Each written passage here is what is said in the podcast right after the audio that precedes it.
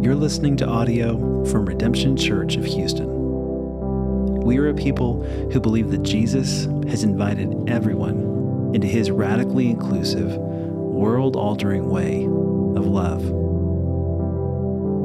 That means that when we gather on Sunday mornings at 10 a.m. or in homes throughout the week, you are welcome here. Regardless of your social status, gender, race, sexual orientation, or politics, we want you to fully and actually join, grow, worship, and serve with us.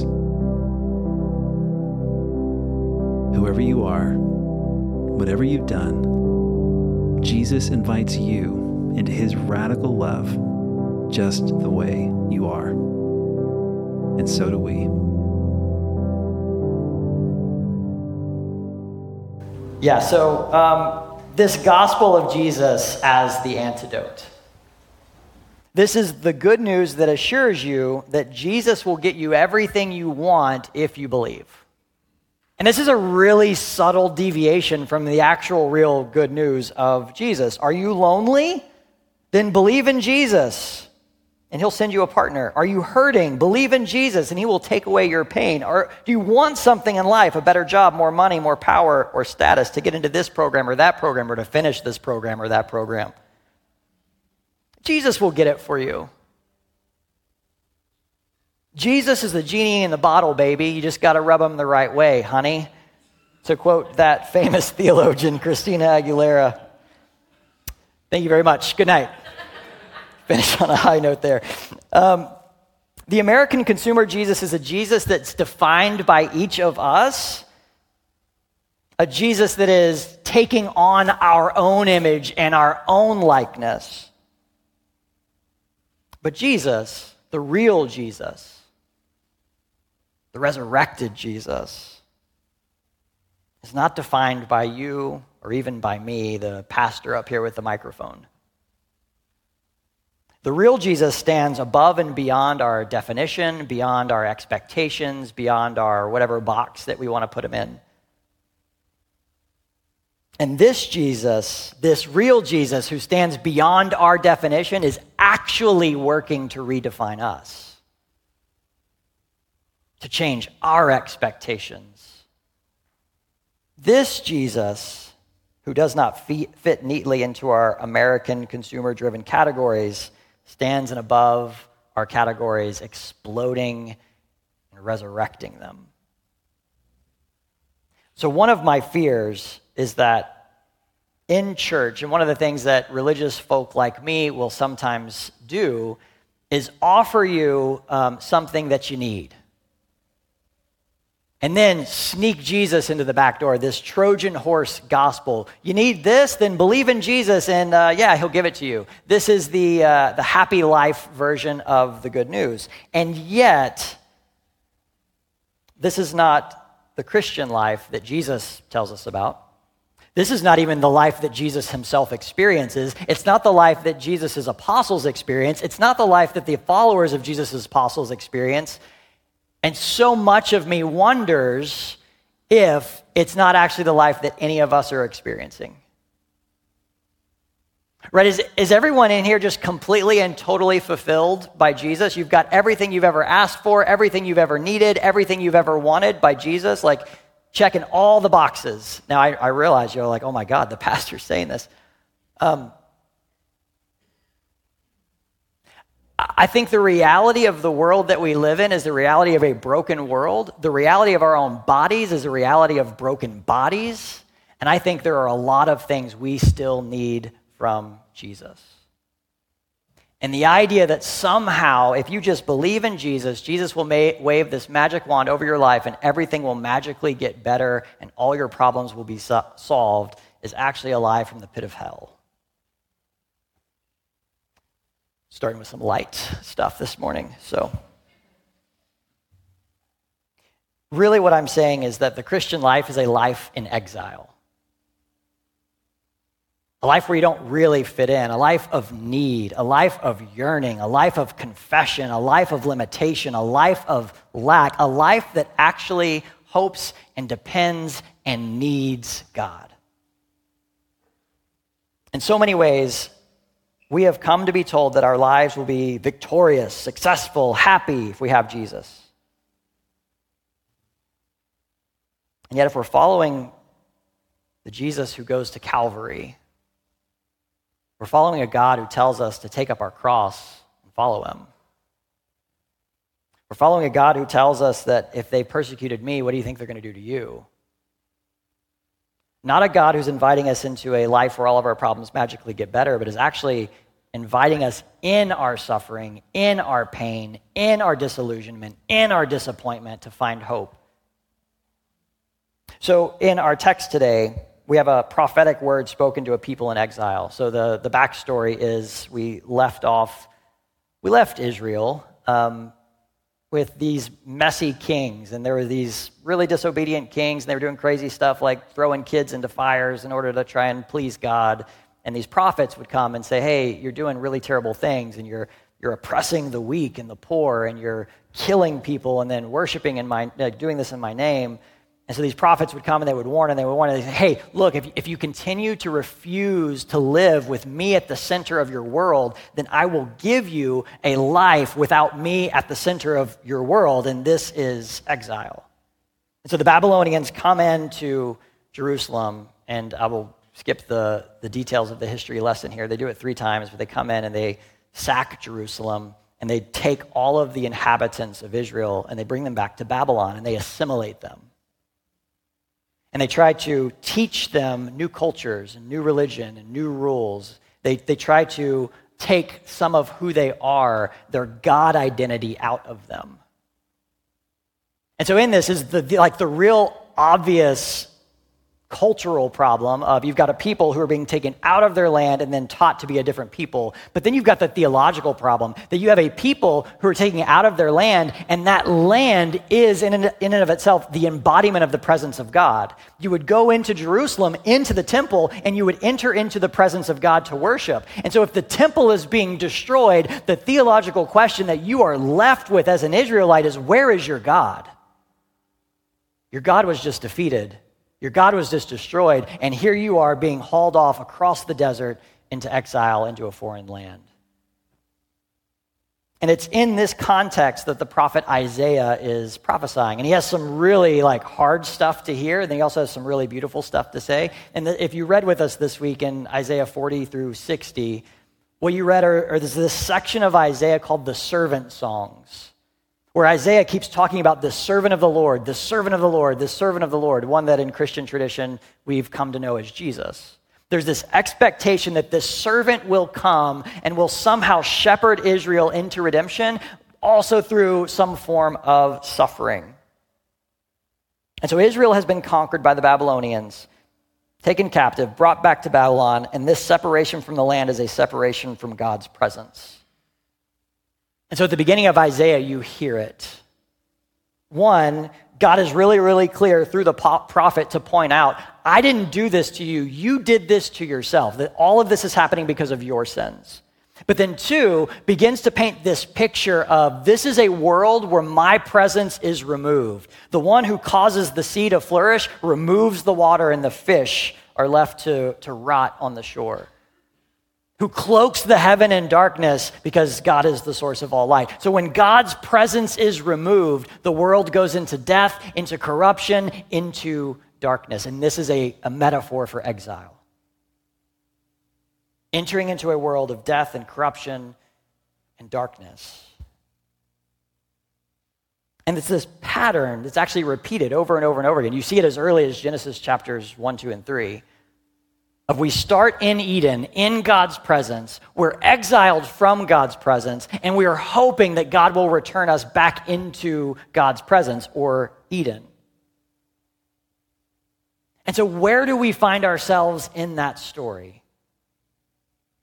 There are some people who think we never left Eden. This is it. We are living our best lives. Congratulations to Elon Musk, because I'm pretty sure he's like the only one, and no one in here thinks Elon Musk is living his, great, his best life. That's great. There's a lot of us that think we have returned. Even through Christian history, there's this idea that no, no, this is it. We are in the kingdom of God, which is like, there's some really cool things there, but also like, that's kind of disappointing, if we're really honest. Like, oh, this is this is it? Is this it? Really? Okay. Cool, cool, cool, cool, cool. With removal of God's presence, God withdrawing his hand,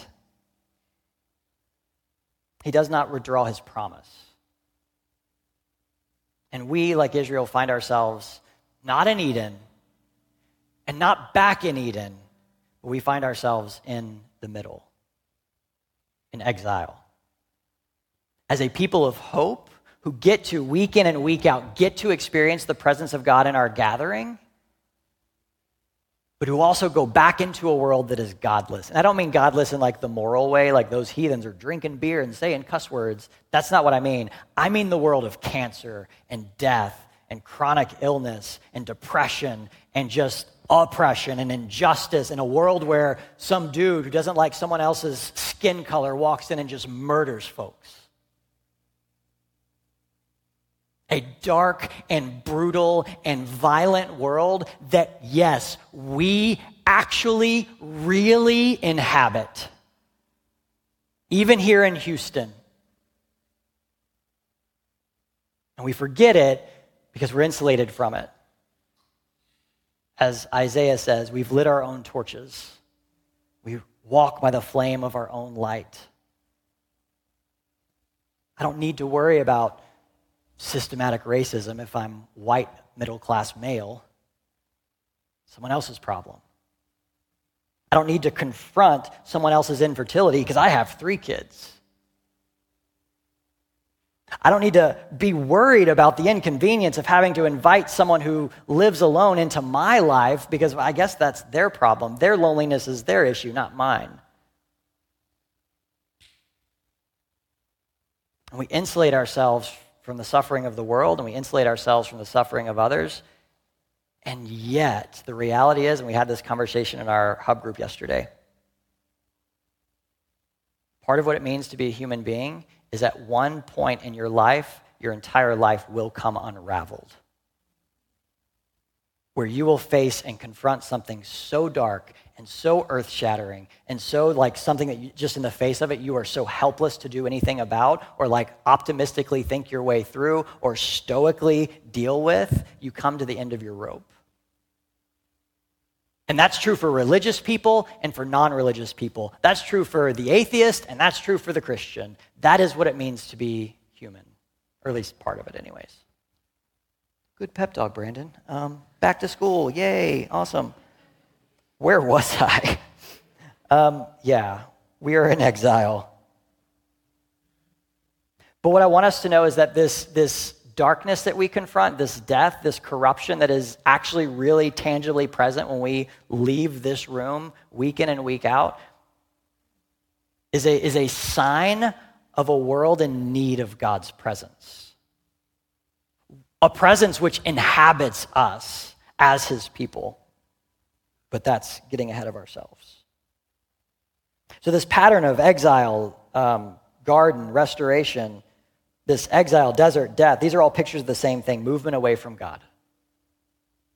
And so then we ask the question what do we, as a people in exile, what does it look like to live life well here? In this space? How do we bear witness to the resurrected Jesus if we've still got our own stuff that hasn't been fixed? I think Jesus actually shows us. And I want us to hear this very clearly because this has gotten really confused in the world at large, especially from religious folks like me. Jesus is not promising to end your suffering and to take your pain away here and now. It's not that he won't. It's not that he can't. But, right, Lazarus was resurrected, and guess what happened to Lazarus at some point? He died again. Oh my God, I've never really, whoa, that brother had to die twice. like, come on, Jesus, thanks, I guess. I don't know. Uh,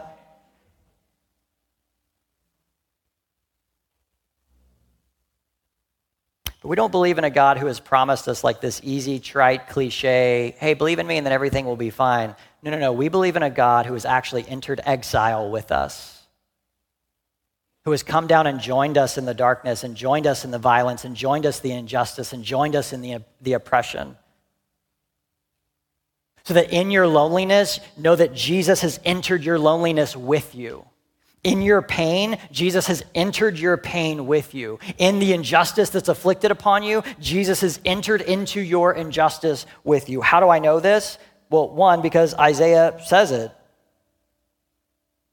Jesus enters the desert with us, enters exile with us. I gave my back to those who struck me and my cheeks to those who pulled out my beard. I hid not my face from insult and spitting. I willfully entered into this persecution.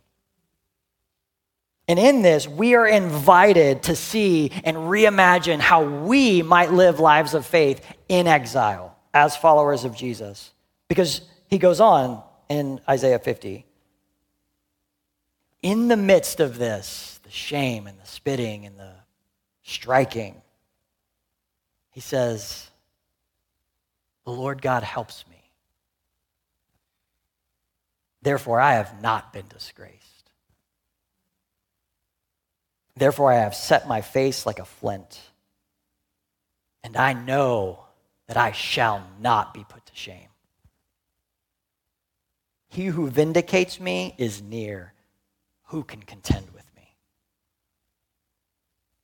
And he boasts not in his morality, not in his position of power, not even in his lack of suffering, but instead, in the midst of his suffer- suffering, he boasts in God. And so Jesus gives us the final picture of exile when Jesus himself, fully God, takes all of the world's rejection, all of the world's rebellion, all of the curse of death and sin and sickness and pain and violence upon himself.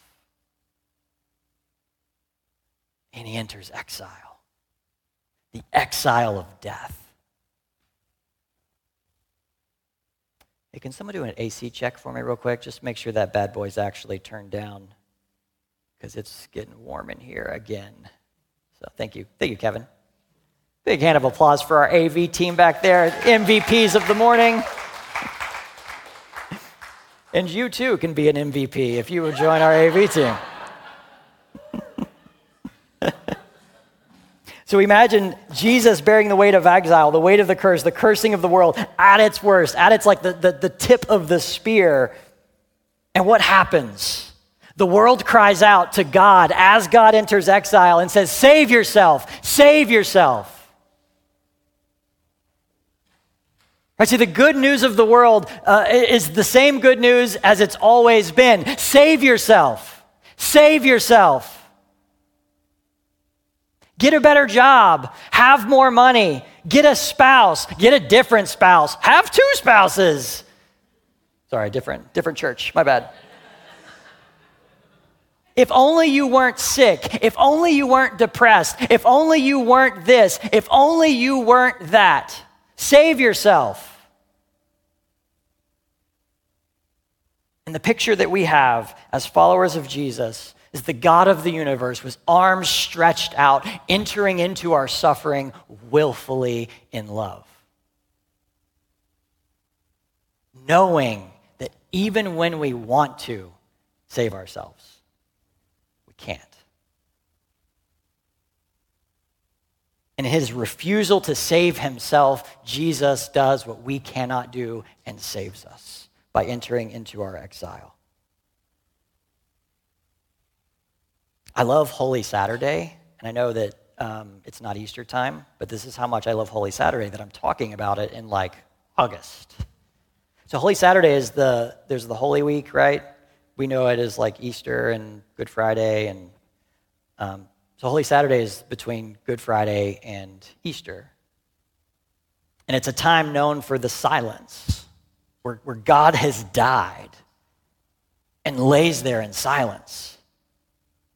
And everywhere you look, it seems as if darkness has won. And, and everything you can see, it, it feels as if death has actually gotten the final word. And so much of that resonates with me because if I can be honest with you, so much of that is my felt experience as a human being. I look around and I say, God, why are things not going differently? Why did you let this happen? Why do you keep letting this happen? Where are you? And we sit in the silence of Holy Saturday. We sit in the silence in a world where it seems as if God is dead. And the servant in Isaiah shows us something really important. Because if we will allow ourselves to actually give up this notion that we can save ourselves, if we will allow ourselves to actually look out the window and be like, yeah, the world is really messed up and there's very, very little I can actually do about it. I don't know. My Facebook post didn't make a difference? Really? No one? Oh, hmm. sorry. This servant, in an age of chaos and violence and injustice and sickness and death, when it seems to roam free upon the face of God's earth and among God's people, this servant says, In shame, I will not be put to shame. In disgrace, I am not disgraced.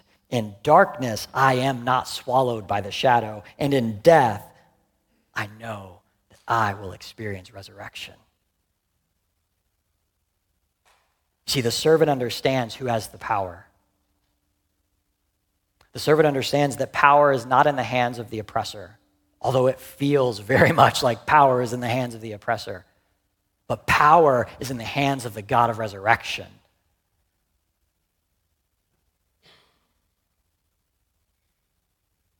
In the midst of the darkness, we follow Jesus and we cling to the light. Us who walk in darkness and have no light, yet trust in the name of the Lord, we rely upon our God. The promise is not that if you believe in God, you will no longer be in darkness. The promise of God is that in darkness, you will have a great light. You will have a hope. And this is the life that Jesus invites us to right here and right now. It's messy and it's still really hard, but it's true and it's honest and it's really, really good. Because here's what can happen. Um, we talked a little bit about idols last week, and I won't go into a whole thing here. But so much of what just as human beings, and this is not like a condemnation of like, hey, you guys need to get this, do this better, like me. Like, no, no, no. All of us, our hearts are bent towards like the quick fix but this is all idols were is like I need I need a kid now. I'm going to go over to this God, God who if I do this little song and dance, this God might give me a kid. I need I need a raise now, and so I'm going to do this song and dance over here, and, and if I get it, then all my all of my life will be better, and if I don't get it, then everything's going to be the worst ever, and we end up kind of in this feedback loop where we are looking for other things to save us. Or really, because we're like super good Americans, we actually put ourselves in the center of that story and try to find ways to save ourselves. And this is last week's sermon. And thank you, my goodness, I can feel the fresh breeze of the Holy Spirit upon me with that air conditioning. Thank you, Kevin Spinato, for laying on of hands. And what we fail to see is these idols of self fulfillment and self actualization are these so called cures for our pain. All of them, all of them, all of them lead us further away from God and thus further into exile and will only ever disappoint us. The really hard work of the Christian life is sitting in the suffering and waiting for God. That's hard. That's scary. I daily struggle to do that. You can ask my wife and my child. Yeah, most of the time, actually, it's not going well. yeah, it's fine.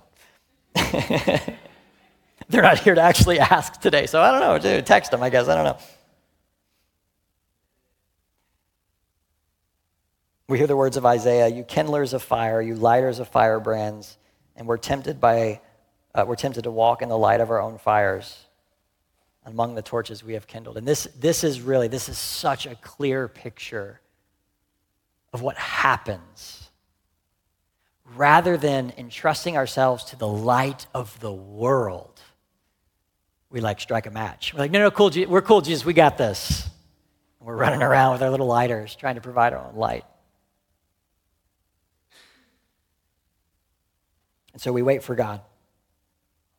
So our daughter recently started attending um, the same school that Jordan, Jordan here? I don't see Jordan. Oh, attendance check. Sorry, Jordan. She's in the back. Okay. She's safe today.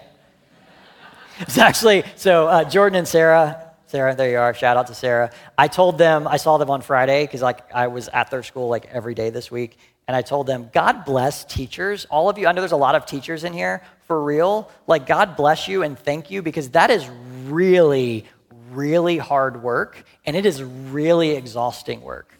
You've spent time with your kids, okay? Now, there's teachers who are spending time with your kids and other kids at the same time. It's exhausting. Thank you for what you do. Um, why did I bring this up? Oh, yeah, so the school. So I, I, I took uh, our daughter to school, and they do opening prayer. It's an Eastern Orthodox school, and so they do weird things like talk about saints. And so they were, the guy, I don't even know his name, the guy was talking about Ambrose, the saint, and he, he, had gone to his crypt and he had seen his body, and you can actually go and like into the space and you can see Ambrose, who was like the father of, or the teacher of Augustine. And you like see his corpse, you're like, yep, there it is. But then he said something that struck me to my core because it's so true. Such a picture of what we're invited into. There is Ambrose faithfully waiting on God. His dead, lifeless corpse that can do nothing to resurrect itself, faithfully waiting on God. This is what it looks like for us to live in exile. So much of what we do is an attempt to try and conjure potions of resurrection. There's the, the newest trend of all the, the tech execs trying to live longer lives and freeze their heads, Disney. What are you doing? We're trying to stave off the reality of death with creams and diets and workout trends and and yet we're in need of resurrection. Instead, we baptize our empire building and our self indulgence and our despair with the religious veil of Jesus. But do we want Jesus? Because that's what we actually need. The temptation for us here at Redemption Church in our congregation is to become religious, to begin to try and do things that will actually make us stave off death without Jesus. The offer here is not, hey, you're not going to be in exile, or hey, you're going to avoid the desert. No, no, the offer here is that in the desert, in exile, in the midst of pain, in the midst of doubt, in the midst of struggle, struggle, you can actually still encounter Jesus. Because he's everything that our souls need. So we confront the reality of our limitations in confession, the reality that we are not God, that we're not immortal. And when we do this, there is a real invitation to rest, to wait on God. As you're being struck, as your beard is being plucked out, as you're enduring the pain and the struggle of just real life. And sometimes that's a struggle to get my kids out the door, and sometimes that's like real, actual, profound struggle. But in all of it, God is there. In all of it, God is available to be with you, to offer peace and comfort in the midst of it. There's a song that um, I haven't listened to in a while, and I was listening to this morning, and it, um, it, I was blubbering like a baby. I was, yeah, crying. Sorry, that was my way of saying I was crying. Um, because in it, there's this picture of us living in this land of darkness and death and corruption and our inability to actually do anything about it. And then in it, the singer talks about how I look up from the darkness and all I can see is the gaze of Jesus. In the face of Jesus, he describes it as this great light that is beyond the curse. My hope and my life and my resurrection. If you know some of um, our story, you know that some of the just the crap that we've had to deal with as a family, some of the load that we've had to carry, some of the like, really again, this again? And I know that so many of you are like, you have very similar stories, just same song and dance, different rhythm. And I want to invite you, I want to invite all of you, even, I don't know, maybe you're having a great day and your life is wonderful, and you're walking in here like, I don't know what this guy's going on about. There is a great light beyond this curse.